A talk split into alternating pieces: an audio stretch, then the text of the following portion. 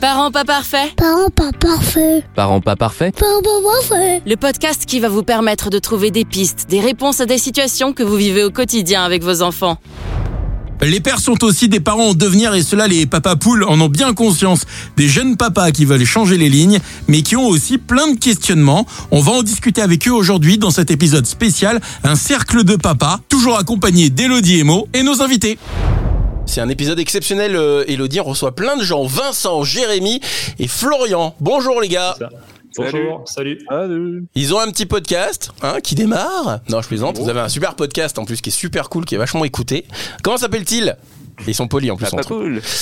Papa Poule, qui est dispo sur toutes les plateformes, comme d'habitude. C'est ça. Vous, vous parlez de quoi dans ce podcast euh, Papa Poule? Eh bien, depuis trois ans à peu près, on parle de sujets liés à la paternité. euh, avec notre côté décalé, on va dire, on est trois papas, des amis d'enfance. Au départ, c'était en mode discussion entre nous, puis euh, on a commencé à intégrer des, des invités, dont cette chère Elodie euh, ici présente. Ah, c'est ça. Euh, des invités pour que nous on garde un peu notre côté euh, décalé, euh, humoristique, on va dire, humoristico-parental, et euh, de l'autre côté euh, apporter de l'info aux parents avec des pros de santé euh, sur le sommeil, sur euh, sur euh, on a fait quoi, les dentistes, on a fait euh, qu'est-ce qu'on a fait aussi, euh, des psychologues euh, pour enfants, enfin on a fait plein plein de choses, et tout ça c'est dans le but de, de, de donner de l'info aux parents. Et vous avez déjà été invité dans un podcast? Euh, C'est la première fois? Toi, toi, Flo, ouais. Toi, Flo, ouais. Mais jamais les trois en même temps en C'est fait. la première fois, ouais. Ouais, j'ai déjà Ouais, été invité, ouais. les trois, ouais, non. Bah, c'est une première alors. Pas les trois en même temps, c'est vrai. bienvenue dans, dans Parents pas parfaits. Mais avec Elodie, qu'on n'entend pas. Alors on est entre hommes, du coup on papote, on va sortir des bières dans pas longtemps. Mais Elodie est là aussi. Tu veux une bière? Salut à tous. bah écoute, pourquoi pas. Non, Elodie va chercher les bières, fort. Ok, ça va démarrer très j'ai rien dit. fort. Je- je- Non, non, mais il n'y a, pas de- y a pas de problème. Non, non. Tu me couperas ça évidemment au montage. C'est au frigo. Ah non, non. On essaye de pas trop couper. euh, masculiniste, là. Ouais, Y a pas de ça, ouais, ça va virer ma... Mais bon, je vais, je vais essayer de faire contrepoids. Euh, bah, seul contre 4. Du coup, ce qui Mais risque tu d'être un sais peu que tu sais que ça ne me fait pas peur. Oh ben ça je sais bien. Alors euh, pour cet épisode, on va faire un espèce de, de cercle de papa, un espèce de, de truc où on va parler de paternité entre hommes du coup. Et Elodie, tu pourras intervenir hein, si tu as envie évidemment. Tu, peux, tu, peux, tu peux parler. Hein, tu vois. Je, je lèverai la main avant et Ouais. tu me donneras l'autorisation. On va parler barbecue Hein. et on va parler euh, bière et foot. J'adore le foot. J'adore le foot. J'adore les bières. Qui est le J'adore premier le du championnat Elodie Euh, Paris Saint-Germain. Voilà. Alors, pour... euh, Moi, je saurais même pas dire si c'est vrai ou faux. Donc, Non mais j'en sais rien non plus moi, le foot Ah, je sais je sais qui va être mon allié. Vincent. Vincent va être mon allié, je le sens. pas. Il aime pas le foot. T'aimes aime pas le pas foot en fait hein Tu suis pas? Pas Ouais, moi non plus. Ah, c'est un mec bien. C'est un mec bien. Les mecs qui suivent, qui suivent pas le foot sont des mecs bien, c'est ça que tu dis. Je plaisante, ça va. Oh. Non, on va commencer par Vincent. Est-ce que tu peux te présenter, dire quel âge ont tes enfants euh, Ouais. Et puis un peu nous, nous expliquer un petit peu, bah, tu es devenu papa donc deux fois de suite. Et, euh, Deux accidents. et, nous, et nous dire. Oh là là. Et, et- Satané capote. ouais. C'est plus aussi fiable qu'avant, euh, vraiment. C'était mieux avant. et nous dire, bah, du coup, qu'est-ce que ça a changé chez toi? Qu'est-ce que c'est venu chambouler, peut-être ou pas? Et euh, À part la CAF. tous les questionnements. euh, vrai. Là, là, tu t'en donnes à cœur. Ah, voilà. Là, Romain, il est dans Voilà. une. euh, voilà. Ouais, ça va changer Là, un peu là. parce que. Bah ouais. D'habitude. hein. D'habitude, voilà. Et voilà, nous faire un, nous dire ce que tu as envie de nous dire de toi. Voilà, tu es un papa, mais tu es aussi un papa particulier euh, et individuel, et, et tes questionnements sont pas forcément les- euh, ceux des autres Oui, papas. Donc, Les euh, questions des autres, ouais. voilà. Effectivement. Bah, du coup, euh, bonjour, moi c'est Vincent, donc j'ai 35 ans. Bonjour Vincent. Bonjour Vincent, bienvenue dans cette réunion d'alcooliques anonymes. Merci. Donc, euh, j'ai euh, un fils de 6 ans et une fille de 3 ans maintenant. Qu'est-ce que je peux dire? Bah, Du coup, quand je suis devenu parent, effectivement, c'est, bah, ça fait forcément un gros chamboulement. Au début, je sais pas si on avait énormément de questions parce que, bon, forcément, on, on lit plein de livres, on s'était pas mal renseigné, tout ça. Après, s'il y a quelque chose qui est vraiment venu nous, nous marquer, qui nous a quand même pas mal inquiété et dont on aurait aimé avoir euh, plus de réponses euh, au début, en fait, c'est euh, et là où on était, on était vraiment pas prêt. En fait, c'est le rapport avec la nourriture qu'avaient nos enfants. Parce que nous, ça a été vraiment très compliqué de ce côté-là. Avec les gros, deux enfants, du coup. Mais ouais, avec les deux enfants. Donc ça avait commencé déjà avec euh, notre fils qui était pas un gros buveur de lait. On on va dire si on arrivait à lui donner des, des biberons de 90 millilitres, euh, c'était vraiment le, le bout du monde quoi. Jusqu'à jusqu'à quel âge alors, du coup? Parce que là, tu Alors- parles de nourrisson ou, Ouais, euh, oui, ben en fait, euh, lui, il a, eu- il a pris du lait que euh, sur la première année. Au bout d'un an, on a viré complètement le lait. D'accord. Vraiment, il, il en voulait pas. Ok. Donc, euh, et même en fait, dès que on essayait de lui donner un biberon quoi, on voyait qu'il n'était pas serein. Personne à part nous déjà pouvait, pouvait le nourrir. hein. D'accord. peut- ça peut être le moment sympa qu'on on dit aux, aux grands-parents ou quoi, euh, allez, venez donner Hmm, le biberon, tout ça. Bah là, nous, c'était pas du tout possible, quoi. ok. Donc euh, c'est quelque chose ouais, qui était vraiment frustrant parce que quand on voit les, ben, un peu les parents autour de nous, c'est vraiment, euh, ben, en général le repas c'est un moment de plaisir quoi que qu'ils partagent. Ouais, et Donc, puis c'est, bah, t'as raison, enfin, ça reste même à l'âge adulte, on dit on va se faire une bonne bouffe. euh, Ouais. Enfin, tu vois, en effet. Mais là, le truc, c'est qu'il buvait, il buvait le biberon, il en voulait pas du tout en fait. C'était pas, il en buvait, il recrachait, il il- vomissait ou Non, lui il avait alors. on euh, il avait des coliques et en fait on pense que euh, en fait il avait eu des reflux internes mais ça on s'en est pas rendu compte parce que sa Mhm. sœur effectivement a eu ça D'accord. et là c'était vraiment euh, Ça a été diagnostiqué? Oui, ça, avait été diagnostiqué. On a mis quand même sept mois à le, dia- à le diagnostiquer. Donc euh, c'était assez long. Et pareil, elle, elle rejetait la tête en arrière, enfin que des, des choses comme ça. Et vraiment, elle, euh, Il y avait des signes, euh, des ouais, symptômes. voilà, ouais. il y avait vraiment des signes. Et on n'arrivait pas, pas non plus à lui donner, à lui donner trop de lait. Alors elle était allaitée comme son frère, mais, mais elle prenait vraiment très peu. On avait essayé le, comment ça s'appelle, le, le DAL là, le système. Pour voilà. aider avec le petit tuyau à côté du sein, ça, pour aider. avec Mm. le petit réservoir, ouais. Mais même ça, ça, ça fonctionnait pas. Donc, euh, elle aussi, on a, on a viré le, le lait. Elle, euh, vraiment, à partir du moment où on a fait le, la diversification. Et là, c'est c'est allé vraiment mieux, quoi. Donc vous avez remplacé par des d'autres produits laitiers? Oui, voilà, Ouais. des yaourts, des choses comme ça. Même Mm. si aujourd'hui, elle est pas super fan de yaourt, notre fils, ça va, lui, euh, sur les produits laitiers, ça va, ça va mieux. Est-ce que les Euh, produits laitiers sont nos amis pour la vie? C'était un slogan de pub Je me C'est un souviens pas. slogan de pub. Qu'est-ce qui a été, euh, qu'est-ce qui a Pardon. été difficile euh, du coup, Vincent? Est-ce que c'est le fait qu'on n'ait pas trouvé de solution? Est-ce que tu t'es senti écouté par le- l'entourage, les professionnels de santé euh, C'est ça en fait. euh, C'est euh, au niveau des professionnels de santé et même de l'entourage, c'est euh, bah, la phrase qu'on dit des fois quand euh, bah, déjà quand on va chez le pédiatre, c'est bah, mon enfant mange pas. Les pédiatres en général ils, ils disent oui bon ils laissent euh, ils laissent trois petits pois. Enfin voilà et hmm, ils se disent pas non ils mangent pas du tout quoi. Mm. Donc euh, donc notre fils c'était un peu ça et notre fille. Parce qu'on on nous répond aussi euh, des fois, euh, bah, ça va, il va pas se laisser mourir de faim. Quoi. hmm, Et notre fille, euh, vraiment, elle a été hospitalisée Ouais, à cause de ça, quoi, au bout d'un moment. Donc, hmm. donc c'est vrai que, Et vous étiez était- inquiet, quoi. Hmm. oui, voilà, on était vraiment très inquiets. D'un côté, on était quand même écoutés parce que, bah, on va dire que la pédiatre a quand même fait tout ce qu'il fallait. À partir du moment où vraiment elle a, elle a vu que elle, elle c'était plus en- dans ses capacités, elle nous a transféré Orienté. vers l'hôpital, voilà, orienté vers l'hôpital et tout ça. Donc, elle a vraiment fait. euh, Pour votre petit garçon, pour l'aîné, du coup, euh, rapidement. non, ça pour la fille. Mais alors pour votre petit garçon, vous avez été seul durant, vous avez une année un peu d'errance euh, médicale. Ouais. Oui, parce que du coup, c'est nous qui, qui pensons qu'il avait eu aussi des RGO avec la, ce qu'on a vécu avec notre fille. L'expérience de sur votre le coup, ah, c'était peut-être ça en fait, et on s'en est pas rendu compte. Du coup, là, on était, on était vraiment plus euh, seul ouais, sur, euh, sur ce coup-là. Ouais. Et toi, avec le recul, quel conseil tu donnerais à des jeunes parents qui nous écouteraient? Parce que tu dis, hein, un bébé qui a un reflux, possiblement, il y a quand même des signes. Bah, c'est un bébé, en effet, qui va pas prendre tous ses biberons. C'est un bébé qui peut mettre aussi Qui maigrit. une tête en arrière. Alors, il y a La courbe de poids, évidemment, Oui, qui est importante. Qui surveille au début en plus. euh, qui est très surveillée. Ouais, ouais, ouais. Alors, parfois, avec les reflux, c'est-à-dire que ça peut, mais des fois, non. Tu peux avoir des reflux. euh, D'ailleurs, il y a Il n'y a pas de perte de poids. bah, pas significative, en tout cas pas. Non, parce qu'il y a des bébés Ouais, qui ont des reflux qui vont quand même boire. Ouais, donc ça, c'est variable. Mais en effet, la courbe de poids, c'est quelque chose qui va être regardé Mmh, par le bah pédiatre ouais. et qui est ah, un des signes qui fait qu'on va s'alerter s'il y a une cassure, évidemment, de la courbe de poids.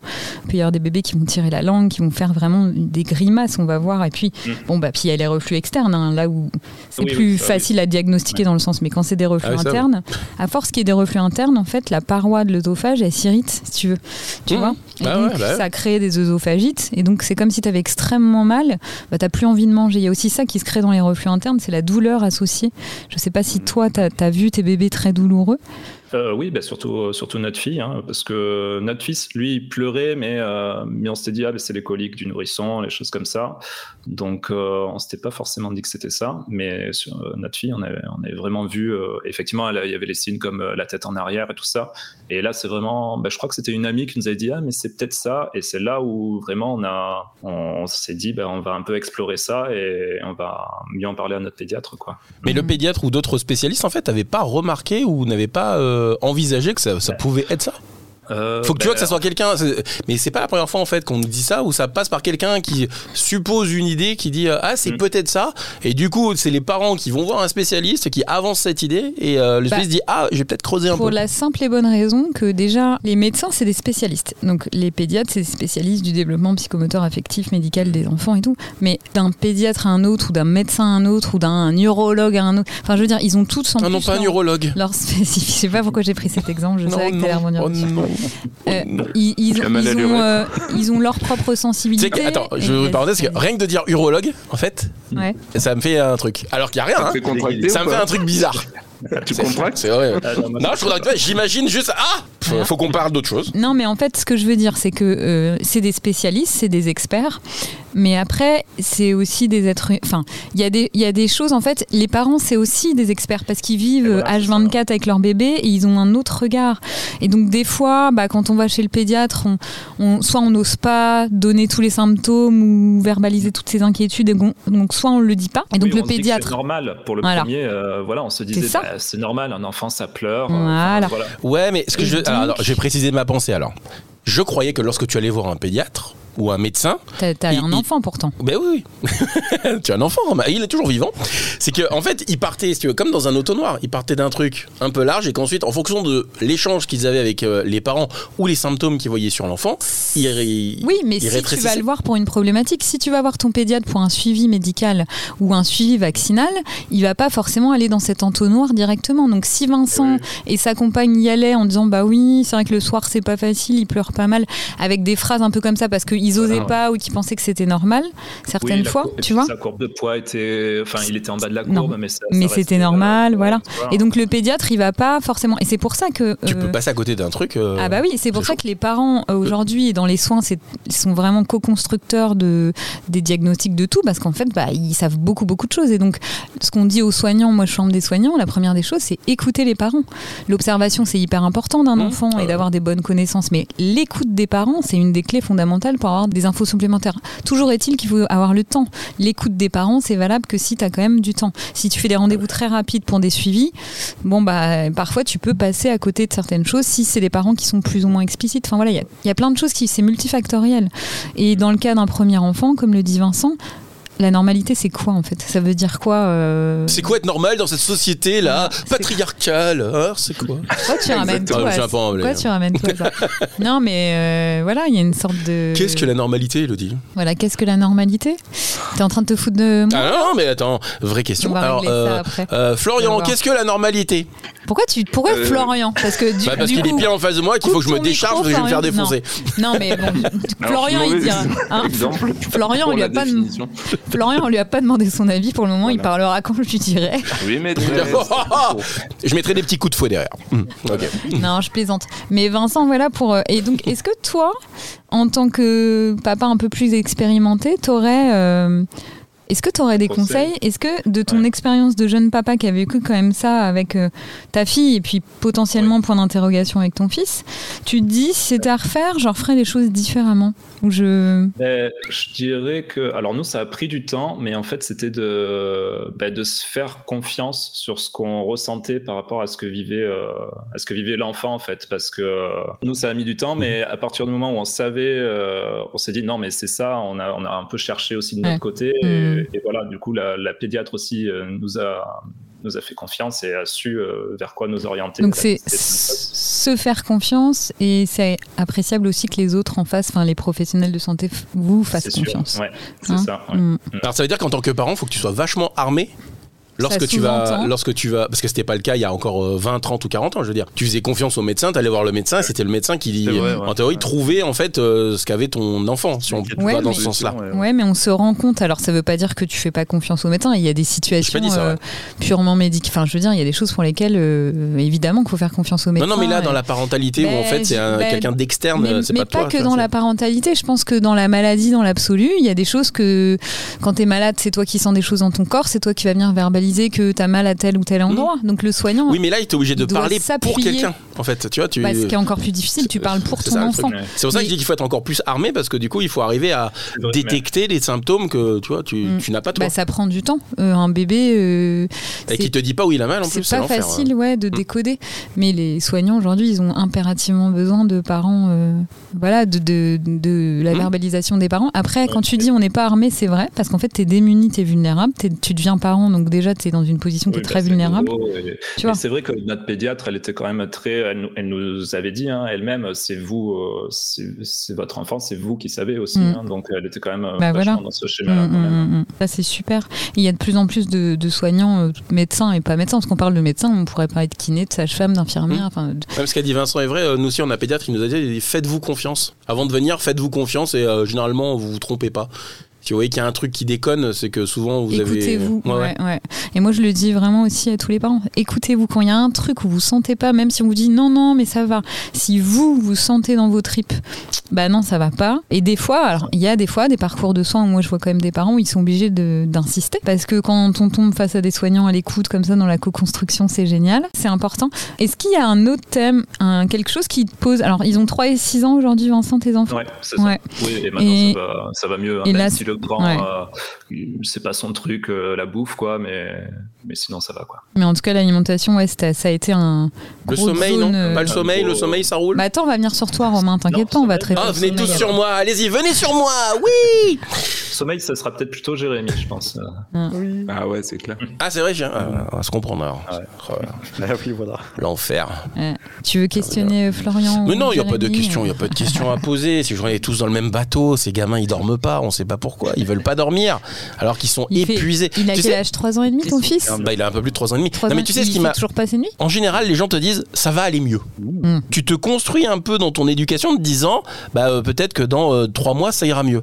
Et tu te rends compte que lorsque ces trois mois sont là, ça va pas mieux. Et donc la- problématique elle est là, c'est-à-dire que tous les, euh, il y a plein de parents qui nous ont dit ouais les gars vous allez voir euh, lorsque lorsque vos enfants arrivent à l'école, ils sont tellement éclatés de leur journée Qui que le soir ils sont Bah oui. fracasses. Mais alors, le nôtre pendant une heure et demie, il est capable de courir autour de la table, euh, de jouer avec notre chien et tout ça, et il est pas fatigué. Alors tu sais que quand un enfant est très très excité, J'allais c'est un signe de fatigue. Euh, à un moment donné, euh, les gens qui donnent des conseils en disant ça ira mieux après, fermez-la. Non, parce que ça sert à rien, parce que c'est pas vrai. Alors, Il y a pas, il y a pas de, y a pas de terrible fort, il y a pas de, il y a pas de bon ou de mauvaise on situation. va en parler, Romain. Jérémy, du coup, je te laisse faire un peu comme, euh, comme Vincent, puis nous parler de toi et de, de l'âge de tes enfants. T'as des plus petits, Moi- je crois. hein.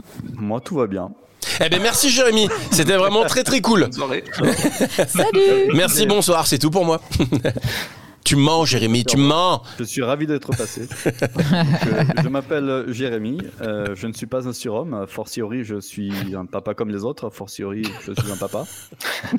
Euh, et donc, j'avais quelques problèmes, en effet. Donc, on a parlé du sommeil. euh, Vincent a parlé de la bouffe. Euh, donc, j'ai deux enfants. Ils ont quel âge alors tes Ezra- enfants, Jérémy, toi? Ezra, deux ans et demi.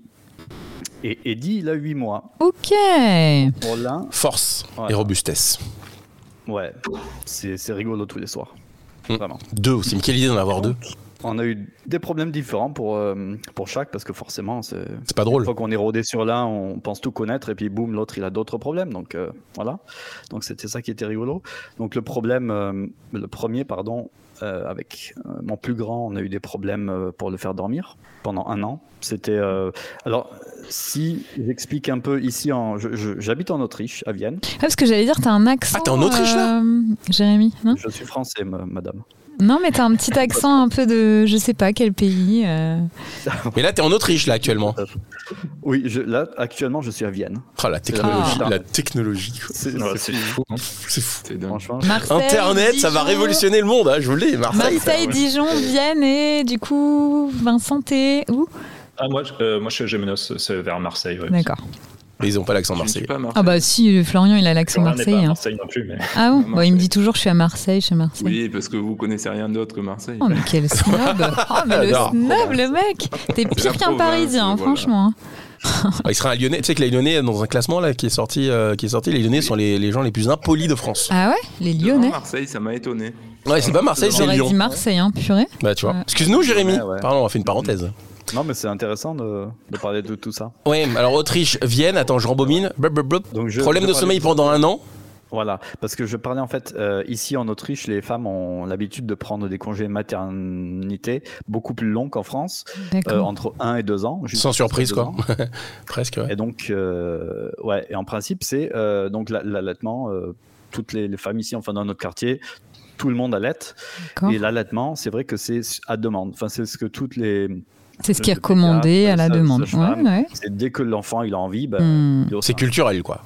Voilà. Et donc. euh, Bah après, en ben, France, au démarrage, en France aussi, on dit ça. hein. Ouais. Ah oui, bah oui, une expérience là-dessus, oui, pas terrible. C'est vrai que, que pour nous les hommes, bon, ça va à peu près, mais c'est pour les femmes quoi. Mm. Enfin, surtout la nuit, quand le- l'enfant arrête pas de se réveiller la nuit, Ouais. toutes les toutes les deux heures pour manger, c'est très fatigant. Et donc c'est ce qu'on a eu pour euh, pour mon plus grand, c'est que euh, même à arriver les un an, il se réveillait bien cinq ou six fois par, par nuit. Donc à chaque fois, et pour le rendormir, c'était tout le temps galère. Il fallait que je le porte, donc il devenait déjà lourd à un an. C'était quand même assez compliqué. Je me souviens encore que je, je m'asseyais dans, le, dans la salle de bain avec, la, avec la, le ventilateur, enfin, le, comment on appelle ça? Euh, L'air. euh, L'air, ouais. La Climatiseur. climatisation, non? Le non, AC. enfin, le- Ah, le sèche-serviette. l'aération, l'aération qui, euh, qui enlève l'humidité de La VMC. de la salle de bain. VMC. Ouais, d'accord, la VMC, ouais. ouais. VMC, ça s'appelle Ok, Ouais. d'accord. La VMC pour euh, lui faire du bruit blanc, quoi, tu vois. J'ai un podcast euh, excellent sur les bruits blancs, si Ah ouais, il a des, mais- ouais, il a des, un podcast Bon. génial sur les bruits blancs, ça peut te servir. La pub. Maintenant, ça me sert Ça, plus. ça lui aurait servi. euh, Merci. Ouais, dommage. quelques années. ça aurait pu me servir, mais. donc voilà, mais après, on est. euh, donc. Arrivé, les- approcher les un an, donc euh, bon, on était vraiment au bout. On a, on a cherché, on a cherché des solutions. Et c'est vrai qu'à côté, on, avait toujours, il y a t'as toujours la, la voisine ou quoi qui dit, oh ben moi, il fait ses nuits. Ouais. T'as envie de les ça. claquer, les gens qui font ça. Envie sans vraiment déconner. de, ouais. Oh ou, ou- ou comme, euh, comme un copain quoi, qui me disait à six mois, moi, mes, mes deux enfants faisaient leur nuit. Quoi. Jérémy, est-ce que, euh, et. Florian et Vincent et d'ailleurs Romain, mais est-ce que vous a été expliqué à un moment donné que le sommeil, c'était pas euh, inné, une compétence innée du bébé, et que c'était un processus pro progressif comme la marche ou comme le. Enfin, ouais, ça vous Ah le oui, saviez. Ouais. Alors, il, il commence à, à se réveiller toutes les, toutes les deux heures. ok? Après toutes les trois heures, tu dis, oh, il y a du progrès, donc Mm. c'est bien. Mais après, ça régresse à nouveau. Mm. Donc, tu te dis, mais comment, pourquoi? Tu n'apprends pas ou quoi? Donc, euh, bon, c'était un Est-ce que tu as ça. eu de l'aide du coup? Qu'est-ce qui vous a Eh aidé ben, à ce moment-là? On a été chercher de l'aide. On a été, euh, on a fait une séance euh, Somnifère. une. euh, non, pas somnifère. C'est même pas d'alcool dans le biberon, rien. Non, ah, je crois que c'était une coutume chez eux. Je sais, ouais. Le schnapps. Ah, Vienne, c'est le schnapps. Ok. Ah oui. Euh, on a été voir une coach en sommeil. Ok. qui était dans un cabinet de pédiatre. Il y avait une coach en sommeil. écoute, voilà. Donc, on nous a, on nous a déjà dit, bon, il y en a, c'est des, des- en grosso modo des charlatans. Ouais, quoi. Ça dépend lesquels. Qui, qui ont fait quelques, quelques formations, des trucs comme ça. Donc, elle, j'avais regardé d'abord son CV. Elle a fait quelques formations, forcément. Et elle nous a quand même beaucoup aidé. Mhm. Et on a eu de la chance parce que en appliquant, euh, en, en fait, en gros, je crois que c'est euh, son problème, c'est qu'on le faisait. il- on pensait toujours qu'approcher les un an, euh, dès qu'il commençait à montrer des, des signes de sommeil, il Mhm. fallait le faire dormir. Ouais. Donc forcément, il Mhm. dormait, et il dormait trop de la journée, Mhm. et du coup la nuit, bah, il dormait plus. D'accord.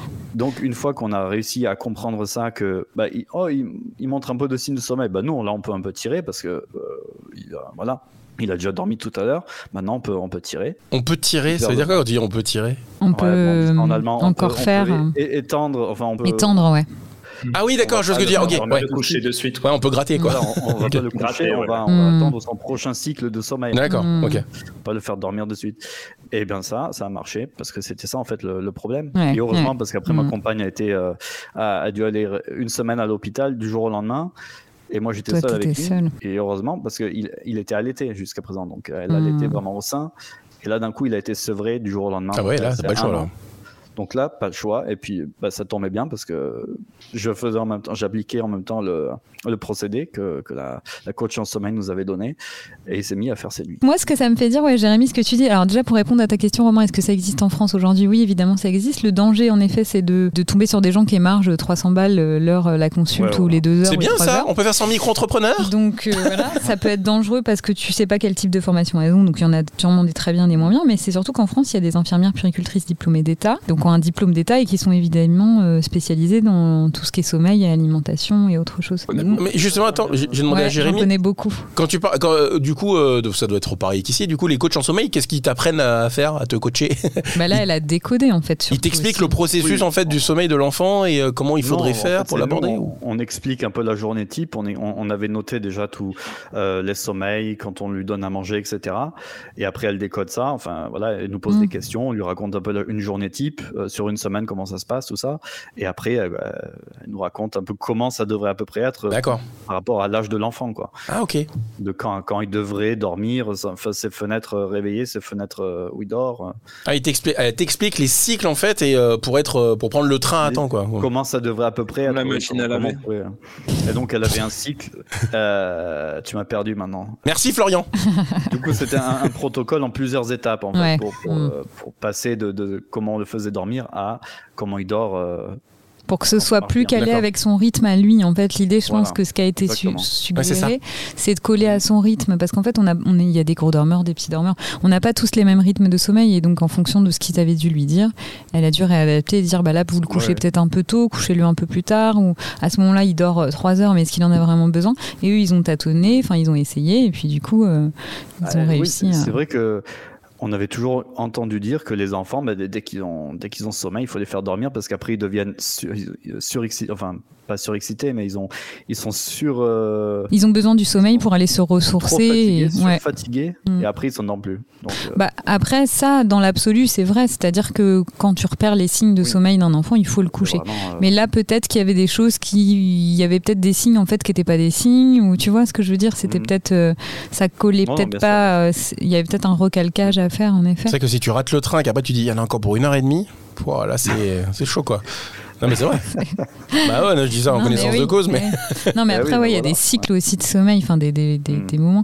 Vincent et Jérémy, du coup, ce que ça me fait penser, c'est qu'en fait, euh, pour vos deux cas, vous avez eu besoin d'aide. Et euh, tu vois, euh, Mm. que ce soit pour le sommeil, que ce soit pour l'alimentation, l'idée, c'est que quand tu deviens papa ou maman, faut quand même- demander de l'aide. Bah ouais, ouais, t'as quand même besoin d'aide. Enfin, tu, tu peux être expert de ton enfant, mais euh, t'as besoin d'être guidé, accompagné, parce que t'as pas toutes les clés. Et Ça, avoir ça besoin d'un point de vue euh, extérieur en plus. Et d'un point de vue extérieur. Et donc, ce qui est dommage, c'est qu'on n'éduque pas les parents, et d'ailleurs, tu vois, c'est à Vienne ou c'est en France, mais à le faire rapidement. Souvent, les parents, ils vont un peu galérer, beaucoup galérer, et quand ils vont se dire, bon, bah là, faut qu'on. Tu vois, il y a cette notion de on attend parce que euh, on n'a pas, on dit pas assez aux parents.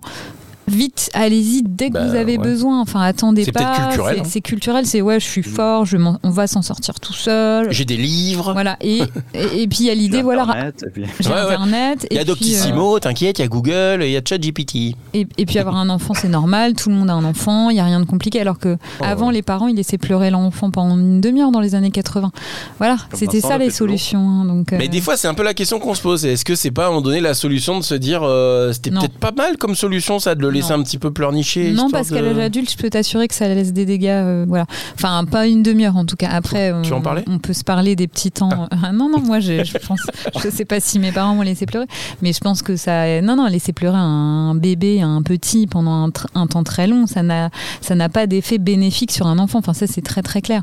Après, il y a des techniques que, que moi, je ne cautionne pas euh, sur des petits temps euh, où on laisse pleurer les enfants et qui, Ah. pour moi, sont d'une autre génération, d'une autre époque. Et après, il y a des choses discutables, mais en tout cas, laisser pleurer un enfant très Ouais, faut longtemps pas le tout faire, seul, euh, c'est pas quelque chose que je recommanderais, évidemment. Alors, Florian, vas-y, parle-nous un peu de toi. Qu'est-ce que tu veux que je te raconte, Je sais pas, euh, qu'est-ce que tu as envie de me raconter, Florian?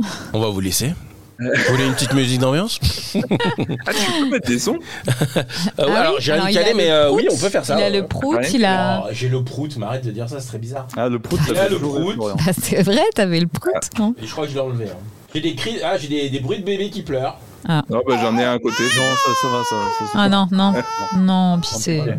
Ah, Ah, il a un bébé de 8 mois. Ah, Je me mets des bouchons dans les oreilles, moi, maintenant. hein. Oh, sans rigoler, c'est vrai? Ah ouais, non, mais. Ah oui.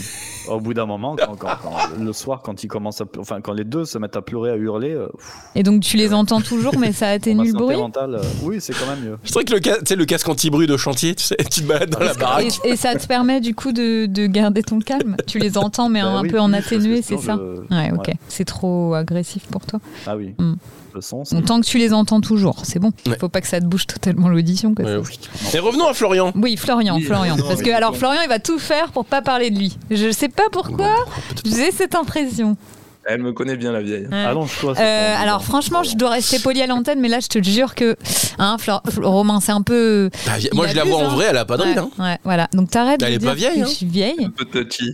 Ouais, par rapport à moi, elle est vieille. C'est- c'est Mais il a c'est- 4 ans de moins que moi, franchement. Oh, bah ça va. Ouais. Romain, il va rien dire parce qu'il a 42 Je suis ans. plus vieux, ouais, je crois. Donc, euh, Allez. Ah, ah. dans 8 ans, t'as 50 ans quand même. Attends, t'es de quelle année c'est vrai.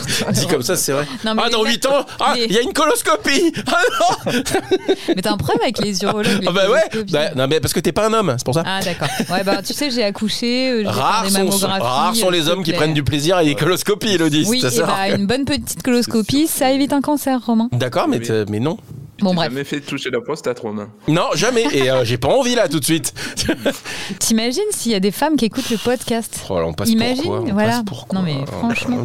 Euh, Bah oui, c'est un podcast de mecs en fait là. hein. Ben oui. Jérémy, non, t'as quel âge? T'es né en quelle année? 87 comme Florian. Je suis...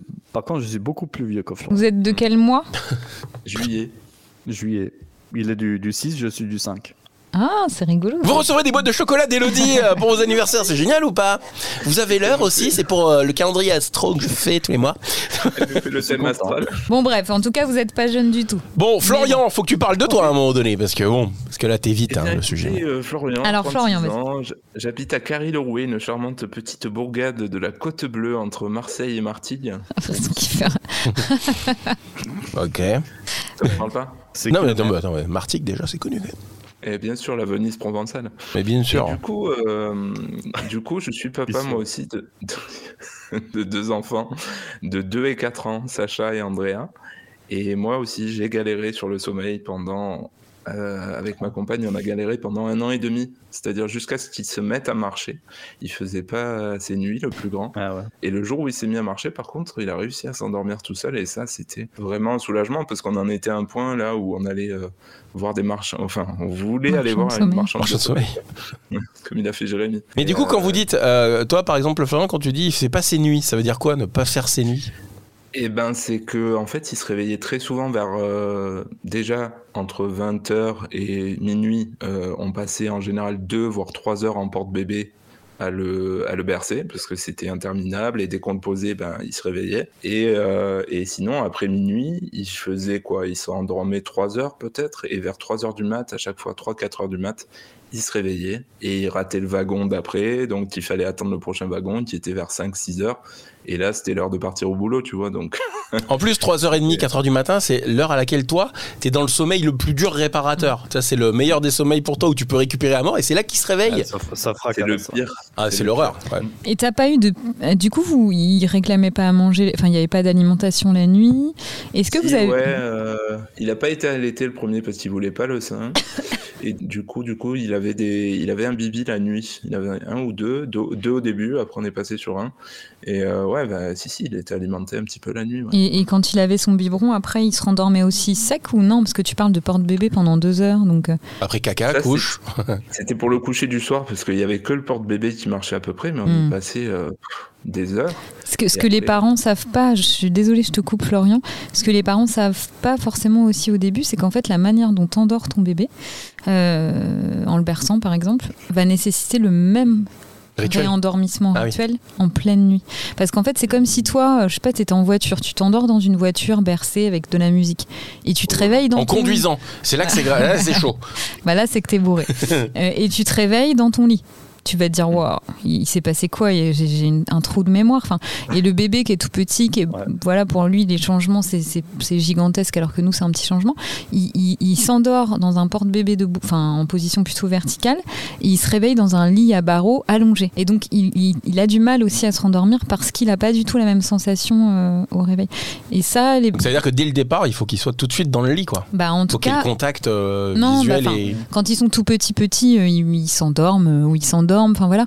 Mais c'est vrai que les mois passant, faut que les parents ils aient cette notion que la manière dont ils s'endorment va aussi déterminer leur réveil en pleine nuit. Parce que si tu sais Ouais. pas ça, du coup, c'est une des clés aussi que t'as pas, euh, tu vois. Ouais, je vois. L'importance des rituels aussi, hein, mais euh, donc du jour au lendemain, en fait, quand il s'est mis à marcher, il s'est, mis à faire ses nuits, c'est ça? Donc et vous, est-ce que vous avez eu des clés de réponse qui ont amélioré votre quotidien ou, euh, ou pas? Ou c'est vraiment ça c'est, Vous avez fait preuve d'une patience, patience, patience et vous avez géré comme vous avez pu?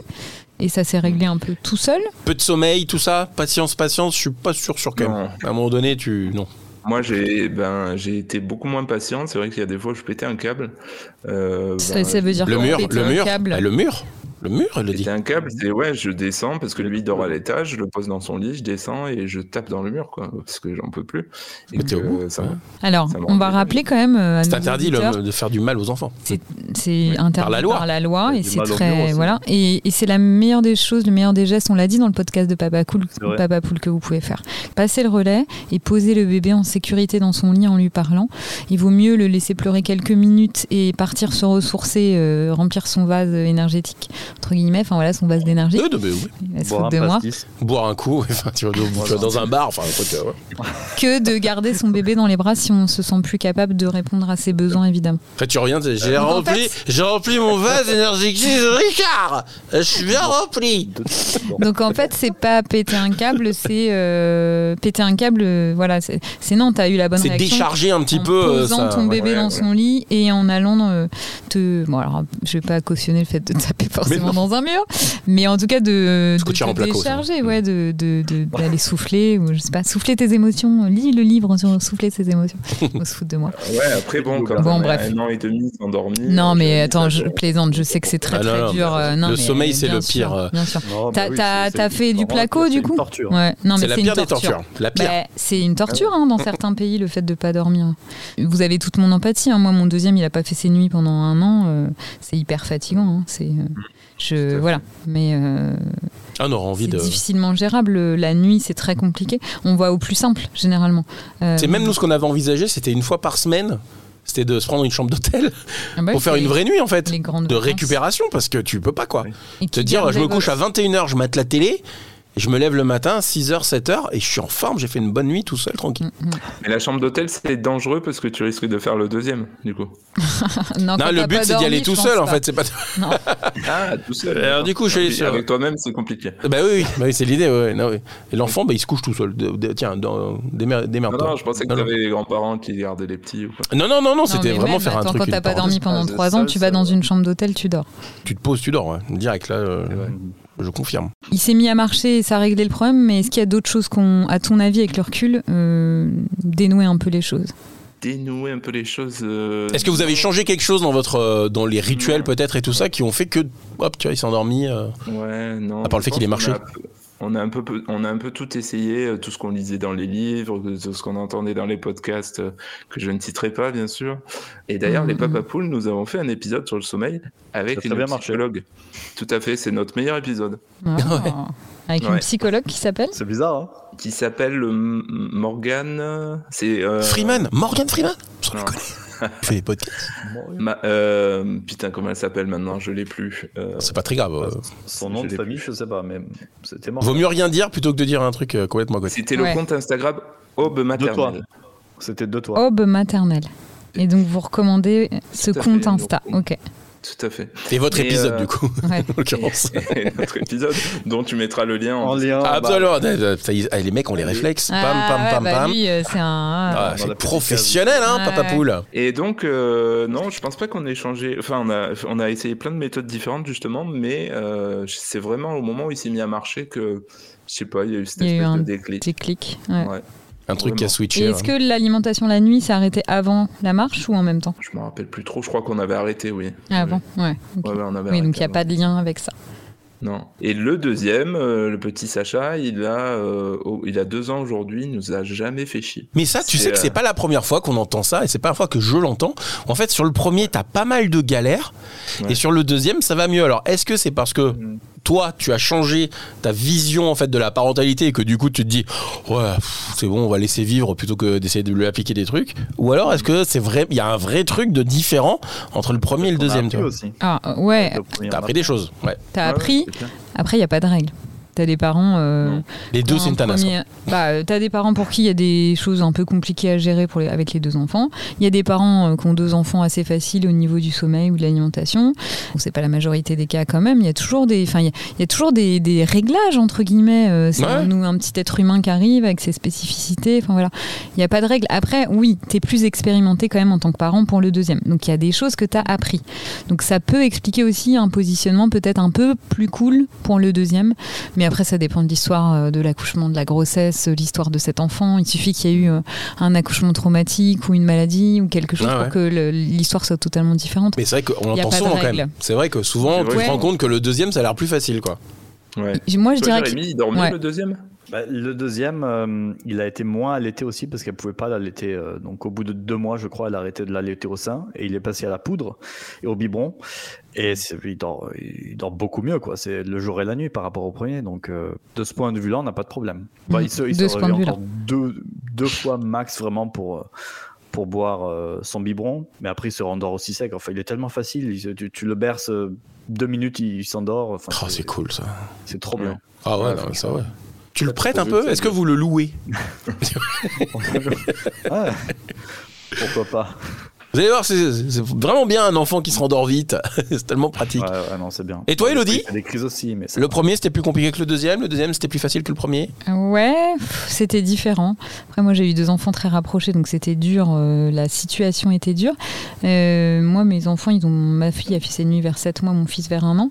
C'était plus facile sur certaines choses parce que j'avais appris des choses, donc euh, je. Je connaissais certaines choses. C'est Mm. vrai que le premier, tu, c'est, plus violent parce qu'il y a cette découverte. euh, Bah voilà, t'es, t'es- t'es responsable totalement d'un petit être. Du jour euh, au lendemain, tu du- dors plus, quoi. Ouais, du jour au lendemain, en plus, t'es- ton sommeil est haché, donc il faut s'habituer. Et puis pour le deuxième, tu te dis, bon, bah ok, ça s'est passé comme ça, donc je vais prévoir, anticiper au cas où. Alors moi, c'est euh, peut-être ça aussi qui tu fait vois, que il y, a- il y a cette notion de, de je sais déjà, donc je vais prévoir au cas où ça se passe jamais exactement Mm. comme tu as prévu. Euh, donc oui, c'était un bébé où c'était plus simple. Euh, Peut-être qu'il avait un tempérament, il c'était un plus gros dormeur déjà. Donc ça, bah, quand tu as un enfant qui fait euh, deux heures de sieste de 9h à 11h et après 14-16, et quand tu as ton aîné qui, fait, qui faisait que des toutes petites siestes dans la journée, des micro-siestes, t'as pas le même rythme, voilà, t'as Mhm. pas les mêmes choses. Mais j'étais pas aussi la même mère et je pense qu'on n'est pas les mêmes parents non plus. quand Tu t'as vois le deuxième tu veux dire Ah ouais, oui, t'étais pas le même parent avec le même enfant. Moi, je dirais qu'il n'y a pas de règle. Oui, dans l'absolu, on pourrait dire qu'on est parents plus expérimentés pour le deuxième, donc il y a des choses qui paraissent un peu plus évidentes. Mm. Mais il n'y a pas de règle. Je suis sûre qu'il y a plein de parents qui pourraient nous écouter qui diraient bah non. Pour le premier, ça allait à peu près. Oui, c'était dur, c'était une découverte, mais euh, à tel niveau, bah, ça a été super compliqué. Je pense que Mm. tu évolues, tu apprends de tes enfants, tu, tu, tu changes, tu plus la même personne euh, ou alors qu'avant. Peut-être qu'en ayant un deuxième enfant, le premier c'est violent pour tout le monde, et peut-être qu'en ayant un deuxième, tout semble plus facile, parce que le premier était hyper violent, parce que c'était la phase de découverte et tout ça. Donc le deuxième te semble... euh, Peut-être. tout, tout, tout semble aller mais, mieux, quoi. mais euh, ouais, mais Mais il n'y a pas de règle. Il n'y a pas de règle et moi je parle avec des parents qui ont un deuxième euh, pour qui c'est complexe quand même. Peut-être plus t'as de problématiques à régler. Tu sais, euh, la pédagogie euh, par le problème, tu sais ce que c'est C'est que en expérimentant des problèmes, Ah bah tu oui. apprends. C'est ça qui fait que pour un deuxième. euh, Mais je crois que le pire dans l'histoire, c'est lorsque tu, tu as une méthodologie, avec un ou deux enfants, peu importe, tu as une méthodologie et qu'en fait, euh, tu te dis, bah, ce soir, je vais appliquer la même méthodologie que depuis une semaine, ou un mois, ou deux mois, et là, le so- et là ça marche pas. Tu dis, mais pourquoi, pourquoi le- Mais ça marchait hier, ça, marchait la hier. vie- ça a marché une semaine, ça a marché un mois, pourquoi bah ça ouais, marche pas ce bah- soir? bah, Tout est C'est fluctuant. horrible. Tout est fluctuant dans la vie. Enfin voilà, et l'être humain les, euh, les enfants le sont euh, plus plus plus et donc euh, ils s'adaptent et heureusement en fait Ah oui, oui. ils s'adaptent. Ils Sauf que toi, t'es pas dans ce mental. Bah il faut. À l'instant T, en fait, tu te dis, allez, ça sera comme hier et avant-hier, donc ça va rouler ce soir. Et non, c'est pas ce soir, en fait, c'est pas là. En fait, une des plus grandes compétences parentales, c'est l'adaptabilité, je pense. Mm. Tout je sais pas ce que vous en pensez. C'est s'adapter. négociation également. Capacité de négociation aussi. Des fois, t'as l'impression Ouais. de faire partie du GIGN, quoi. C'est ouais, mais non. moi, je me, je me dis toujours, ça paraît un peu niais. Mais en fait, je me dis toujours, euh, ok, faut des super. con- Enfin, ça demande beaucoup. Un- ça puise euh, dans le réservoir euh, énormément d'avoir des enfants, mais ça apporte aussi énormément. Et moi, je me dis toujours, euh, génial. quand ils grandissent, ils, ils te disent des trucs ou des fois ils te sortent des choses. Tu vois que t'es leur modèle. Enfin que. que- et- Ouais. Je trouve que c'est d'une richesse parce que là on parle de ce qu'ils vont nous puiser. Je veux dire, on est dans euh, les problèmes. qu'on C'est que c'est a un peu négatif là, comme on le tourne. T'as un peu l'impression de se dire, Et, ouais, ils sont bah ouais, non mais Oui, c'est pas, que de côté positif. positif en fait. euh, Moi, J'ai fait la feuille blanche. mais alors, euh, j'ai- plus de bébés, mais je me dis aussi. plus et les moins, franchement. Voilà. Il y a beaucoup de moins. Oh non mais oui non mais c'est sûr c'est fatigant c'est évidemment mais Oui, t'as mais- aussi des choses qui t'apportent Euh, quand même euh, L'humain est aussi fait de telle sorte que les trucs les plus violents euh, s'estompent au fur et à mesure et des années passant. Oui, Parce que tu vas pas me raconter ton Non, accouchement maintenant comme tu me l'aurais raconté il y a deux Non, ans, vois. bien sûr non mais Alors que c'était ai- hyper violent. Mais tu vas, non, tu vas me dire, c'était dur. Là aujourd'hui, tu vas me dire, c'était dur. Tu vas me donner des détails. non non je vais te dire que j'ai jamais eu aussi mal de ma vie que j'étais à quatre pattes et que j'avais plus de dignité Oui, d'accord. Non, Sauf clairement. que tu me racontes ton accouchement il y a un an ou deux ans. oui je le filtre j'oublie bien sûr Il y tu a plein de trucs qui sont. Non mais euh, attends, ils sont encore petits mes enfants, ils ont 4 et 6 ans. Mon fils, il me fait encore des tempêtes émotionnelles à hurler parce que il veut pas mettre tel manteau ou parce que sa sœur lui a pris le petit objet dans sa chambre. Ah, bah Ce que je veux dire par déplacé là, un truc. C'est la mémoire qu'ils ont les enfants aussi. C'est assez Mais c'est hallucinant. Et les conflits entre frères et sœurs, euh, plus ils grandissent, euh, des fois plus ça peut être violent. Ce que je veux dire par là, c'est que au niveau de tes capacités d'adaptation ou tes compétences de négociation, déjà ça t'apprend des nouvelles compétences que tu n'aurais sûrement pas eu si t'avais pas eu d'enfant, de une. Ah ben ouais, bosser au GIGN, c'est ce que je dis. Ouais. Et de deux, bah, ils t'apprennent aussi sur toi. Parce que euh, qu'est-ce qui vient faire autant violence euh, parfois? Alors je parle pas des pleurs des petits bébés, euh, voilà, décodage forcément, mais quand ils grandissent avec leur tempête émotionnelle, ils t'apprennent aussi que pourquoi est-ce que toi tu réagis euh, Je sais pas, je prends un exemple. hein, je veux que ma fille mette son manteau parce que j'estime qu'il fait tant froid. Pourquoi? Ou je veux qu'elle mette tel pantalon avec telle chaussure parce que je trouve que sinon ça fait pas beau. Pourquoi est-ce que j'entre en conflit avec elle alors qu'au fond, bon, est-ce que c'est vraiment très grave si elle met une paire de chaussures qui va pas avec son legging Je te prends un exemple débile sur lequel on peut lâcher, mais il y en a plein des exemples comme ça où ça vient réactiver ce que nous aussi, euh, enfin, on est un miroir pour eux, on est un Mhm. modèle pour eux. Ouais, bien sûr. Et donc, euh, et donc voilà. Donc euh, c'est violent aussi pour ça, je pense. Ok, les gars? Bon. Ok. J'ai une petite question, Elodie, euh, Ah. sur mon petit deuxième, justement, Ah, qui a vas-y, deux ans. Alors, on ouvre les consultations. Ouais. C'est parti Allez, pour les on y 10 va. dernières minutes. On ouvre les consultes. Tu t'as pas un petit bruit là, s'il te plaît Le Non, je vais. Qu'est-ce que je veux dire Mon petit deuxième, c'est. Bon, il nous embête pas, mais euh, c'est une boule de nerfs, on va dire. Il est très tonique. Toute la journée il est tonique et... Ouais, ouais, ouais, toute la journée. Bon, après, euh, il a des temps, il a des moments calmes quand même, mais euh, comment te dire Il va souvent euh, embêter son grand frère, bon, Mhm. puisque là, voilà, classique. Mais souvent, ça va finir par euh, je t'arrache les Petite yeux, bagarre. je te tire les cheveux. et très souvent, il lève la main, il tape. et-. Et, c'est vraiment le. Et ça vous met là, en le difficulté. défi du moment. Ouais, ouais. Alors il a Alors, que deux ans. Élodie Que faire? Déjà, on va. Que faire, je vais- Élodie Je vais te reposer peut-être des petites questions, mais je, je vais te donner des pistes. de Docteur réponse. Elodie. Allons-y. Il a deux ans et quelques mois ou à peine deux ans? Il a eu deux ans en octobre, ouais. Ok. Deux ans, ouais. Bon alors déjà, il est dans, il est dans, il est à un âge où il commence une vraie sociabilisation. C'est-à-dire que en fait, les enfants au démarrage, ils sont un peu, ils vont explorer leur environnement, mais de manière, euh, évidemment, c'est des êtres de sociabilité, mais ils jouent pas encore en groupe vraiment avant cet âge-là. C'est-à-dire que quand tu vas dans les sections de moyens, ils jouent plutôt les uns à côté des autres et ils commencent parfois dans des jeux euh, où il y a des activités collectives à jouer ensemble. Dans la section des grands en crèche, ils commencent vraiment à jouer ensemble, mais il y a ce que tu vas retrouver chez tous les enfants. Bah, par exemple, j'ai un jouet dans la main, euh, un copain vient me le, me le tirer, me l'arracher, bah, pour me défendre, je vais le taper. Donc ça, c'est les règles sociales que les adultes vont leur apprendre. Eux, ils savent pas encore tout ça. Ils sont dans une certaine Ils n'ont pas le même cerveau que nous. Ils n'ont pas le néofronta- néofrontal de développer. Donc du coup, toi, quand tu es en colère, tu arrives à réguler, ou alors tu vas taper dans un mur, n'est-ce pas? Euh, Donc euh, voilà, on a encore du mal adulte des fois à réguler nos émotions, et eux, ils ont cette partie du cerveau qui est vraiment sous-développée. Quand un enfant a des frustrations, en fait, c'est hyper dur pour lui de réguler ses émotions, et donc il est traversé par des tempêtes Ouais. émotionnelles. Donc si c'est son frère qui euh, veut pas lui prêter tel jouet ou telle chose ou Bah, machin, pas toujours, justement. donc non mais attends, je vais y venir hein, dans le sens où il va embêter son frère. J'ai bien compris que c'était là. Il va dans la chambre, il va embêter son frère. Quand, il est tout seul et qu'il a des frustrations avec d'autres copains, donc voilà, ça s'explique comme ça. Après, c'est à l'adulte d'expliquer évidemment que bah, on tape pas, on griffe pas, on mord pas, en étant le modèle. C'est-à-dire que c'est pour ça d'ailleurs qu'on on- aussi on doit pas taper parce que si tu tapes, bah tu dis que ok, c'est ok pour se défendre, il faut taper. Ah ouais. Ouais. Et dans les cas de conflit euh, entre frères et sœurs, donc du coup, tu as souvent le plus petit qui veut aller jouer avec le plus grand, qui lui peut-être est plus autonome, son cerveau est plus développé, il est tranquillement en train de jouer dans sa chambre, un jeu d'imagination, de construction, on imagine. Et puis là, tu as le petit frère qui vient l'embêter, qui vient dans la chambre, qui va détruire potentiellement euh, ce qu'il est en train de faire et, dé- rigolo. et déclencher un, et déclencher un conflit avec le grand qui va dire non mais voilà. Il y a deux choses qui se passent. Déjà, le plus grand, il n'est pas en mesure de dire au petit T'as envie de jouer avec moi C'est pour ça que euh, bah là, tu viens dans ma chambre un peu m'embêter. Est-ce que t'as envie qu'on joue ensemble? À 4 ans, il est peut-être pas en mesure de dire ça à son petit frère. Donc, euh, il y a déjà, il y a un truc au niveau de la communication, ils sont petits encore. Parce que tu vois, un peu plus grand, si tu si avais un enfant de 6 ou 7 ans, peut-être que l'enfant de 6 ou 7 ans négocierait ces compétences dont tu parlais tout à l'heure de la négociation, de dire bah regarde, là j'ai l'impression que tu m'embêtes parce que peut-être est-ce que tu veux jouer avec moi? Et ça plus grand ils vont le faire. Et là le petit le- l'enfant de 4 ans, il est pas en mesure de dire ça. Donc Qu'est-ce qui joue dans les premières secondes où l'adulte est pas là et voit pas Bah, Peut-être qu'il y a eu ce- cette tentative de négociation du petit, j'en sais rien. Et puis il y a aussi cette volonté à deux ans de, ils aiment bien construire, déconstruire, construire, déconstruire. Il y a peut-être aussi, aussi juste la pulsion d'avoir envie de casser, euh, Oui, ouais. pas méchamment, mais d'avoir envie de détruire. Donc en fait il y a deux axes là. Il y a et le travail à faire avec le plus petit en lui expliquant bah, quand son grand frère il est en train de faire des jeux, bah, c'est important de respecter et que s'il a envie de jouer avec lui, il faut qu'il lui demande.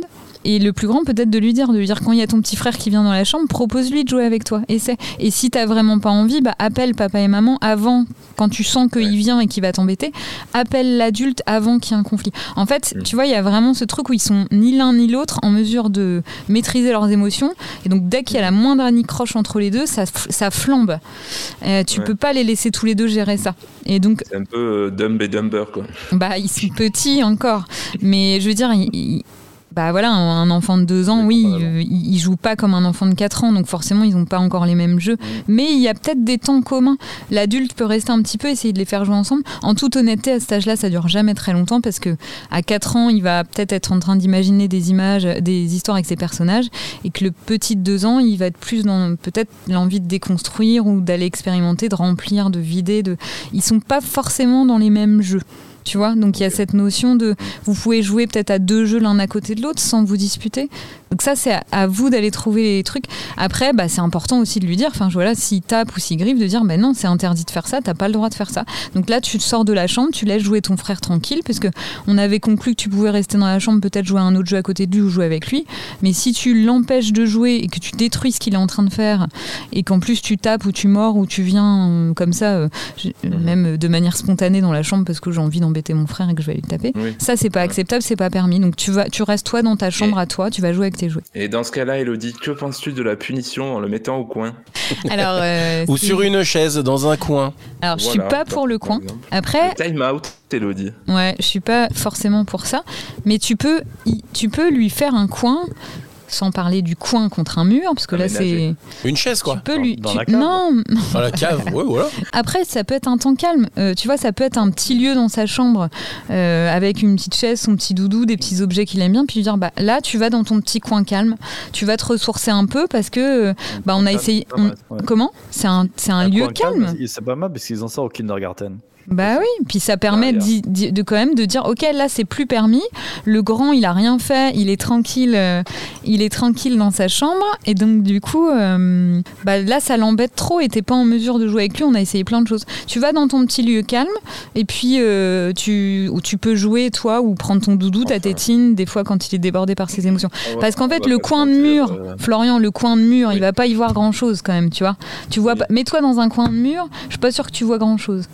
Mais si je fais une jolie peinture. Ah bah alors là, ça euh, change sur tout. mon coin de mur. Ah là, vois. si tu fais des beaux dessins sur... Ah, bah. Va faire des beaux dessins sur ton coin de mur. Bah écoute Florian, je te mets au défi, essaie de créer ce petit lieu même avec lui, de lui dire, tu sais, quand tu vas dans la chambre de ton frère, puis qu'on essaie de t'expliquer, puis que ton frère il a essayé de négocier, puis que ceci, puis que cela, puis qu'au bout d'un moment ça marche pas et que t'es pas content et que, et que la tension monte trop, tu sais ce qu'on va faire dans ta chambre? On va faire un petit lieu, tu vas mettre une petite couverture par terre avec quelques petits jouets, peut-être potentiellement ta tétine, ton doudou si t'en as un, je sais pas.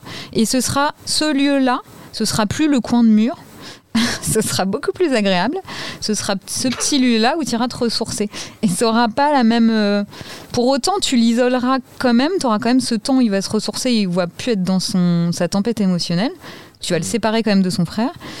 Essaye, tu verras si ça marche. euh, Parce que oui, tu vas obtenir euh, un enfant qui va euh, peut-être se conformer à ce coin de mur. T'en penses quoi, toi, Romain, de ça? Mais Toi, moi, je suis en train de me mettre en situation et de me dire, faut arriver à, à dire à ton enfant d'aller euh, se mettre dans cet espace-là réservé pour lui quand il a une tempête émotionnelle, alors qu'il est en train d'hurler, peut-être en train de taper, en train de, tu vois, Alors, de faire tu des roulades le- au sol et Attends, tout Romain. Et donc, toi, c'est plus facile d'aller mettre dans cet endroit calme que dans un coin de mur? Parce que ton, ton enfant, il va rester dans le coin de mur. ça. Non, non, mais non, mais euh, sans parler du coin, mais c'est c'est la Alors, mise tu- en situation. tu En fait, c'est hyper complet. Tu fais quoi? Euh, nous, c'est euh, on le met sur un, on l'assoit sur une chaise ou sur un, sur un, on l'assoit pour qu'il Alors, il descende un reste peu. sur la chaise Pas forcément, c'est un peu compliqué, mais, vois, des fois en oui. fait, bah oui, mais pourquoi est-ce qu'il resterait sur la chaise et pas dans ce coin euh, Non, mais je sais bien. je sais calme bien. ou j'en sais rien, un truc de ressourçage Non, ce que je veux euh. juste dire, c'est que euh, quand tu es dans la situation, Ah, c'est difficile. hyper dur. Non, mais après, il me demandait des conseils sur quoi faire. euh, d'alternance entre guillemets Mhm. à ce coin Ouais, bien sûr, du ouais. mur. Moi je pense que ça peut être une alternance mais Bah, écoute, ça essaye. ça hein. peut être aussi euh, tu vois, j'en sais rien, je dis n'importe quoi mais tu sais ce que c'est que le snozélène C'est un truc japonais, non? Non, non, non, bah tu regarderas. Mais cette pièce avec euh, des lumières, des. Un peu zen, c'est des trucs un peu des posés. Trucs un peu des- posés, des trucs qui puissent tenir. Après, honnêtement, c'est de la théorie parce qu'en réalité, quand il y a Ah oui. vraiment euh, une tempête émotionnelle, il y a des fois où toi tu fait, vas être en mesure de dire bah non, ça c'est pas acceptable. Ça dépend de la raison de la tempête émotionnelle. Mm. S'il est triste, qu'il est en colère, parce qu'il a une frustration, tu peux aussi lui proposer tes bras et euh, ton affection. Il y a, enfin, je veux dire, moi quand je suis hyper quoi, triste ou que je suis en colère, euh, moi j'ai plutôt envie qu'on me rassure, qu'on m'écoute et qu'on me prenne dans les bras plutôt qu'on aille m'isoler tout seul dans un coin. Ça truc de dépend de, la, ra- ça dépend de la raison. oh là là là là. Alors, euh, bière, Ouais. foot et barbecue pour clôturer ce podcast. Euh, Ouais, pas voilà. compris ta position sur le time-out, Elodie. Tu n'as pas compris ma position Non. sur le time out bah, Je suis plutôt contre, ou alors, euh, enfin, en tout cas, je suis contre avant un certain âge. Je suis euh, contre, évidemment, à l'âge d'un an, comme certaines euh, philo- euh, psychologues le, le recommandent. Ultra contre, un enfant d'un an est incapable de se ressourcer tout seul. Après, pour un enfant qui est plus grand, euh, dans un coin, euh, dans sa chambre, où c'est pas un lieu de punition, voilà, ça dépend des conditions. Puis ça peut être euh, dans une pièce euh, qui est autre que sa chambre, où il aime bien aller. Enfin, en fait, faut pas voir ça comme un temps d'exclusion. Moi, je verrais plutôt comme un, comme un, ça comme un temps où on peut se ressourcer. Et tu vois, ça change la donne. Après, ça dépend de ce qui est fait. Évidemment que les. Je sais pas si on peut parler de règles, euh, limites, enfin le vocabulaire, la sémiologie peut être importante, mais euh, mais je pense que c'est important aussi aux enfants de signifier que c'est interdit de taper, que c'est pas bien. Et mais voilà, commençons par être leur modèle. Commençons par ne pas hurler et ne pas taper. En tout cas, essayer de le faire, Euh, essayer de, le- de moins le faire possible, parce qu'en fait, si tu hurles, injonctions chez parents si pas tu, si tu hurles, non mais là tu vais. Mais non, mais c'est pas des injonctions. Je dis essayons. J'ai pas dit. Euh, tu vois, je dis euh, si, si, si. Je, je me dis des fois, mais je me l'applique à moi-même. Je suis loin d'être parfaite et moi aussi, euh, évidemment, ça m'arrive de de, de, de pas faire ce que j'aimerais faire en théorie. Mais quand je crie, je me dis ouais, est-ce que j'ai réussi quoi? Bah non. Ouais. Bah non, j'ai pas réussi. Non, non, moi, ça, me coûte de l'énergie. euh, non, j'ai pas réussi. Puis je montre quoi qu'en hurlant, j'obtiens ce que je veux. Enfin non, c'est moi perso, ça me va pas forcément. Donc je, mais il y a des fois où j'arrive pas à faire autrement. Tu vois, c'est pas une question d'injonction, c'est en fait ta, ta propre vérité est pas la mienne. Et puis tes enfants sont pas les miens, donc euh, non, non, non, il n'y a pas d'injonction. Après, tu me demandes un positionnement là, euh, je te le donne. Moi, je suis pas Ouais, pour ouais. le time out. per- euh, Enfin, en tout cas, pas dans les conditions où tu m'en parles toi et où tu, tu veux m'amener. Après, euh, le time out, il doit être revu euh, en fonction de l'âge. Après, un enfant de 4 ans qui, est- qui, qui joue dans la salle, qui retourne le canapé, euh, il peut aller jouer dans sa chambre tranquillement. Euh, J'appelle pas ça forcément time out, tu vois. Et tu peux l'isoler pour lui dire bon, maintenant, stop. Là, ça suffit, tu vas jouer dans ta chambre, c'est pas possible ici. Ce que je voudrais dire, c'est que non, il n'y a pas d'injonction, surtout pas. Euh, chacun fait comme il peut. Après, il y a des choses, je pense, qu'on a encore beaucoup à apprendre, nous tous. Euh, sur les enfants, ils ont des tas de choses à nous apprendre et je pense qu'on va. Enfin voilà que les choses vont évoluer. Vous verrez dans 10 ans notre conversation, elle sera carrément désuète et has parce que euh, parce qu'on n'aura plus le même comportement avec les enfants, c'est tout. Bien sûr. Ça, j'en On sera suis revenu sûre. à la fessée. Une bonne tarte dans la tronche. Regarde avec son capitaine. Avec ça, devrait. J'espère qu'on ira dans le bon sens et le bon sens, c'est évidemment pas la fessée. Évidemment. Je m'en fais pas. Merci en tout cas euh, Vincent, Jérémy et Florian d'avoir participé à cet épisode un peu presque, j'ai envie de dire décousu mais assez cool de parents pas parfaits. Votre podcast s'appelle euh, Papa Poule avec un S E à la fin parce que vous êtes plusieurs évidemment, vous êtes euh, vous êtes trois. Ça déconne pas mal dans votre podcast. Il y a un épisode avec Elodie d'ailleurs et puis nous bah, on nous retrouvera euh, sur toutes les plateformes de, de podcast. Hein, ça va de soi. On mettra les liens évidemment de, de vos différents épisodes et de votre podcast et de tout ce que vous faites. Merci à tous les trois en tout cas de Calme-moi vous ça. être prêtés au jeu. Euh, L'idée c'était de discuter, d'échanger autour de la paternité, parce que pour le coup là c'était vraiment trois papas. Messieurs, merci beaucoup d'avoir participé à Parents pas Merci parfaits. Portez-vous bien, prenez soin de vous et euh, aimez vos enfants. Merci.